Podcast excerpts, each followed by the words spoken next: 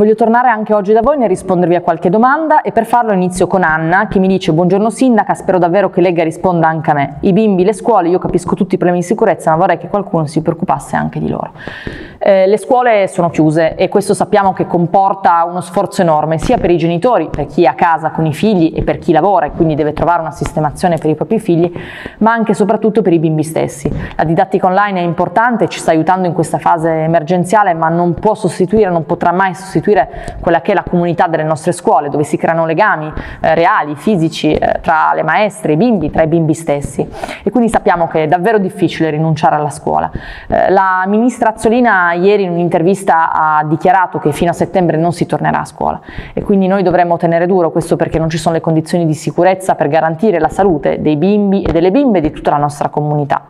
Che cosa faremo noi come città? Innanzitutto stiamo già lavorando affinché speriamo appena ci sarà il via libera del governo possiamo tornare a far vivere i nostri giardini e le aree giochi ai bimbi e le bimbe. Sappiamo che un'ora d'aria è importante, quel momento in cui possono sfogare le proprie energie, quindi saremo pronti appena ci sarà il via libera per garantire questa libertà a, ai nostri bimbi.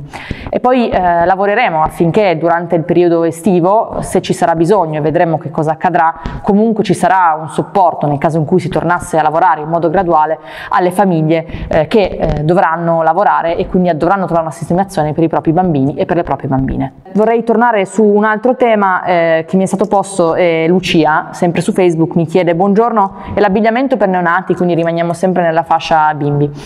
Il governo nazionale ha previsto la possibilità di riaprire, quindi per quanto riguarda tutto il territorio nazionale eh, i negozi di abbigliamento proprio per questa tematica che eh, tu Lucia stai ponendo potrebbero essere aperti.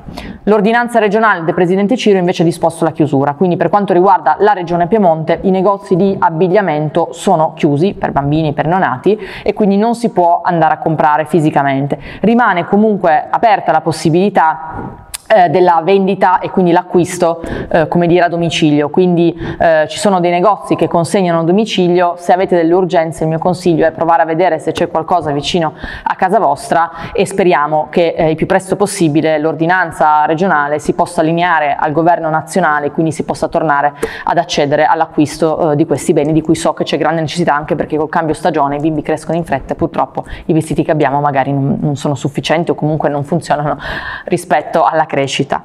Eh, Maurizio mi dice i prezzi della frutta e verdura eh, stanno aumentando sempre su Facebook. È una domanda che mi state facendo in molti e spesso torno su questo tema. Voi sapete che noi abbiamo deciso di tenere aperti i mercati e speriamo di poter riaprire anche Porta Palazzo a breve quando ci saranno le condizioni per cercare di calmierare i prezzi. Eh, tra l'altro su questo voglio ringraziare chi sta contribuendo alla discussione perché sulla mia community Torino Riparte eh, c'è proprio una discussione tra operatori e anche frequentatori sul tema specifico dell'aumento dei prezzi.